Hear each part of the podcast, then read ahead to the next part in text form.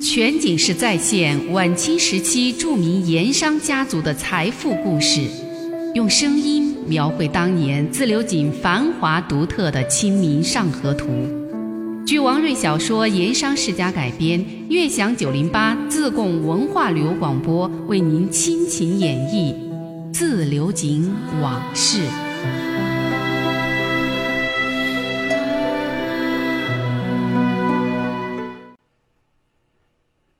上一回说到，在富顺县衙公堂之上，木星任凭严刑拷打，是死背定案。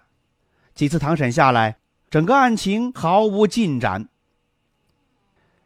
就在知县陆基第三次开堂提审木星之后，没几天，在富顺县城的东门口一条靠着沱江边上的背街街口，开启了一家叫做“福东来”的客店。这家客店是一楼一底。客房有十来间，床铺大概有好几十张，在店后面一块空地上，临时用竹篱笆围了起来，做了货站和马房，供往来客商、脚夫和马帮存放货物以及拴马喂马。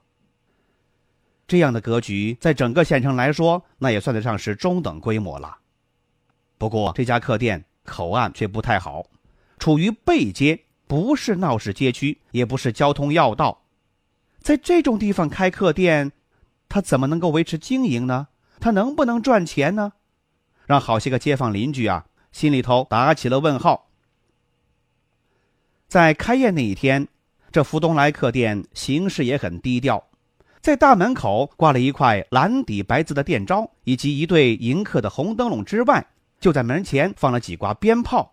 他也没摆什么酒席，也没请谁来给捧场，他就这么开门迎客做生意了。这家店的店老板是个壮汉，二十郎当岁，粗手大脚，说话粗声大气，满口都是山区口音。看他的神态举止，有点江湖味儿。虽说为人倒也挺热情爽快，不过怎么看他都不像是一个做生意的人。于是街坊有点纳闷了：这小子他能够把生意给做好喽？但是没几天。街坊邻居们注意到了，连着好几天都有坐轿子、坐滑盖的客人在这家福东来客店里出入。看这些人衣着打扮、神态举止，都有点像那些大户人家那些模样。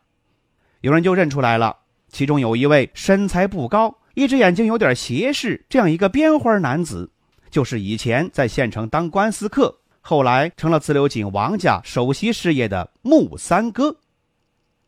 而在穆师爷身边那些跟班都是王家的人。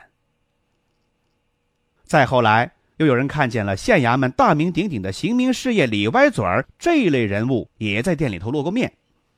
大家伙这才明白，原来呀，这福东来客店那位老板，他的背景、他的身份似乎有点不同寻常。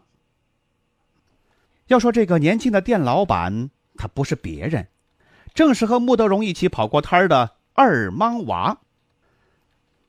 那么这个二莽娃，他是在自流井廖沟井一家麻汤店里打工的，怎么会摇身一变成了这福东来客店的店老板了？其实啊，这正是穆师爷和王朗云商议过为水利局案布下的一步棋。因为水利局这个案子啊重头戏已经移到了富顺县衙了，这是王家的主战场啊。所以说，他们自然也把战场给转移到了县衙门，这人员往来、商议应对、打通关节、收集情报等等，在县衙门、在县城停留耽搁的时间也大大增加。这样的情况之下，王家在县城没个落脚点，那就很不方便。而且县衙里歪嘴也说了，知县陆基对堂审进展很不满意。他又露出了一心要把此案弄出个水落石出的决心和意图，这么看起来，这个案子在知县陆基那里以后恐怕麻烦还多，需要早做安排准备，多加防范才行。这么一想，穆师爷就感觉有必要在县城设一个点，就像省城的王氏会馆一样，既方便往来，又可以成为多用途、多功能的一个王家据点。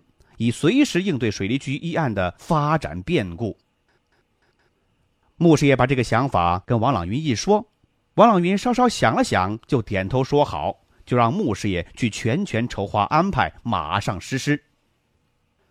那么设一个什么样的点呢？对外用一个什么样的合法身份来给予掩护呢？穆师爷想来想去，最后定下了开一家客店的主意。它的好处是，这开客店对外容易掩人耳目，客店往来人员多，而且身份各异，三教九流什么样的人都可以住店。既然来往复杂又杂乱，世所常见，所以说王家以此作为掩护，作为据点，那是最合适不过了。那么客店开起来，谁来主持经营呢？穆师爷就想到了二莽娃。王家自己的人显然不适合公开露面当这个客店老板，而二莽娃他是外来人，县城各方人物对他不熟悉，摸不清楚来路。第二。这二莽娃出身江湖，有与人打交道的经验，当个只需要迎来送往的挂名店老板，他还是可以的。第三就是二莽娃实在可靠，懂得江湖规矩，又讲义气，敢出头，这种事儿让他出头也很合适。所以穆师爷又把这番思考告诉了王朗云。王朗云大致问了一下二莽娃的一些情况，沉思了一阵儿，也就点头认可。不过，他还特意交代过一句，要提醒二莽娃今后尽量收敛和江湖朋友的往来。穆师爷很有把握的回答说：“四爷放心，这些话四爷不说，小的也是要对二莽娃交代明白的，哪能让他由着过去的野性子随便打整？”于是那天晚上，穆师爷就把二莽娃相约到自流井河街那家小酒馆去喝酒叙谈。酒品菜品依然是大碗的红烧牛肉、大盘的凉拌牛肉做高粱酒。吃喝了一阵儿，穆师爷才开口对二莽娃说：“二莽娃，三哥我跟你寻了一个正经事情，不知道你愿不愿意干？”二莽娃一听为他谋到了一个正经事情，当然高兴了，连忙放下筷子，急慌慌的问道：“到底是什么事？我干不干得了啊？”想了想，他又说：“三哥给我找到的事儿，想来是我二莽娃干得下来的，是不是？不然会叫我空欢喜一场了。让你当店老板。”二莽娃一听，嘴巴张得老大。穆师爷看着他笑了笑，又补充了一句：“而且是有模有样的店老板，不是那种只是一个摊子的小生意。”真的。二毛娃抬眼打望了穆师爷一阵儿，看他不像是开玩笑，不过他还是不肯相信。三哥，你不是不知道，我二毛娃眼下是上无片瓦，下无立锥之地，穷光蛋一个，哪有银子去开店做老板？如此风光的出路，我二毛娃怕是下辈子转世投胎，选一个富贵人家才会有这样的情况了。三哥，你糊弄我吧？不是糊弄你，三哥真是要让你当店老板。穆师爷沉稳的喝了口酒，放下了杯子，望着二莽娃说道：“而且这事儿也不用你掏钱出资，三哥我想办法来帮你出这个钱。”全景式再现晚清时期著名盐商家族的财富故事，用声音。描绘当年自流井繁华独特的《清明上河图》，据王瑞小说《盐商世家》改编，悦享九零八自贡文化旅游广播为您倾情演绎《自流井往事》。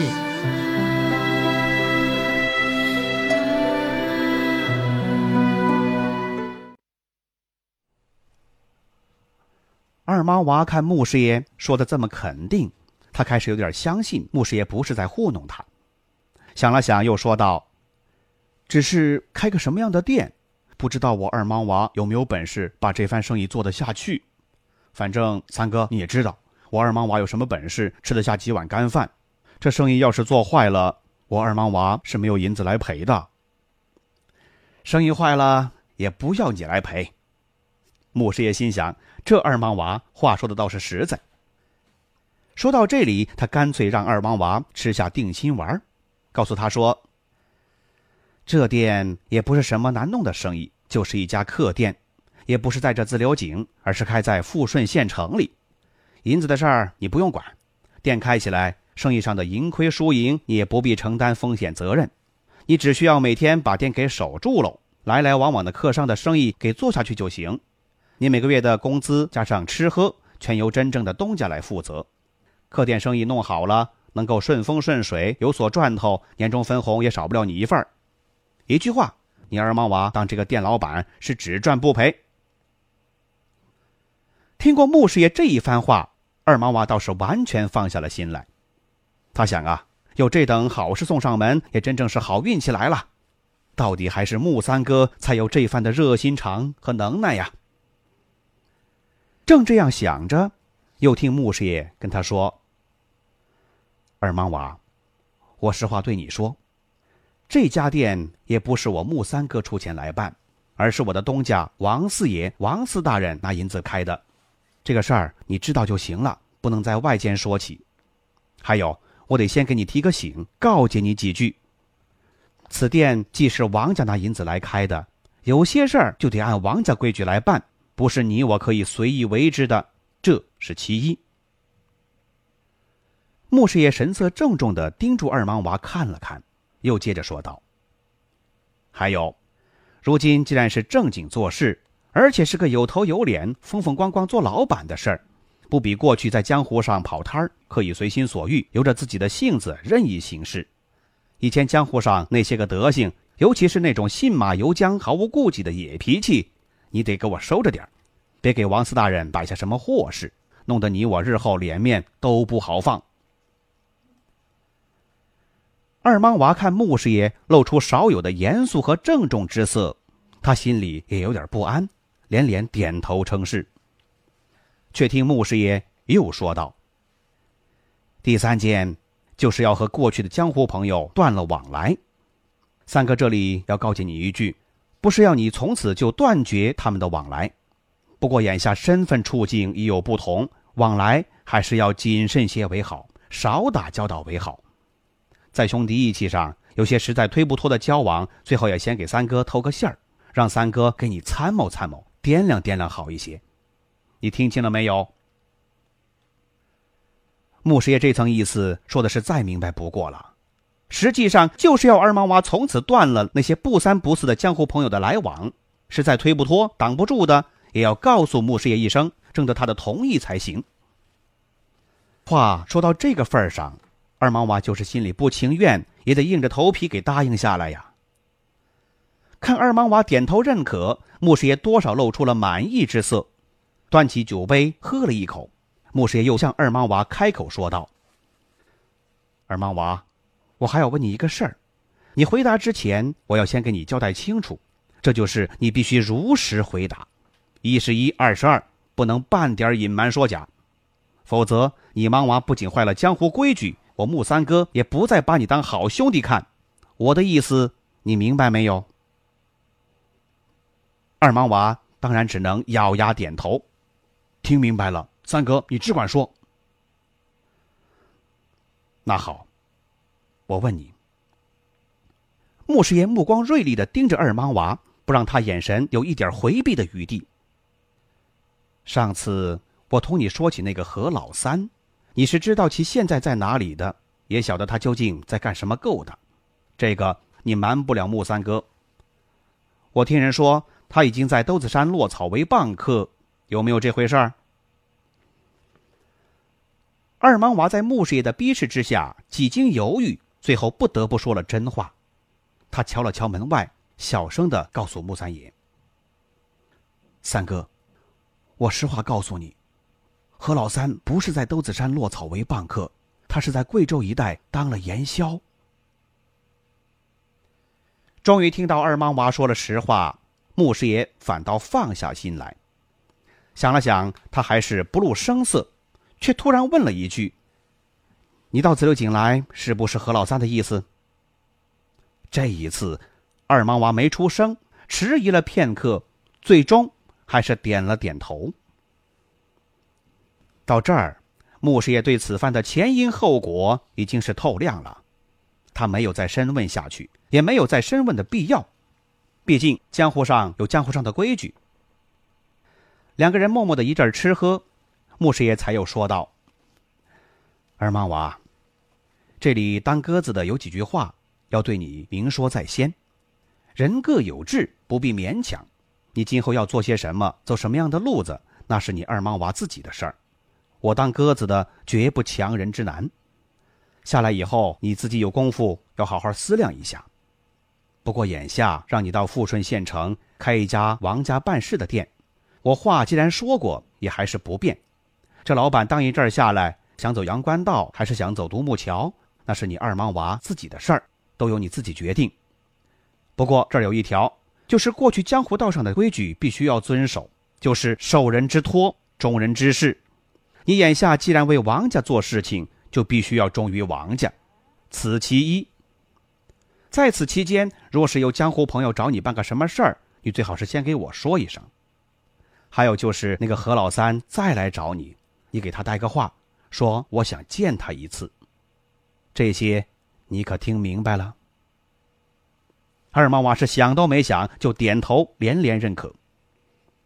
就这样，这家店就由二毛娃当老板，在富顺县城开了起来。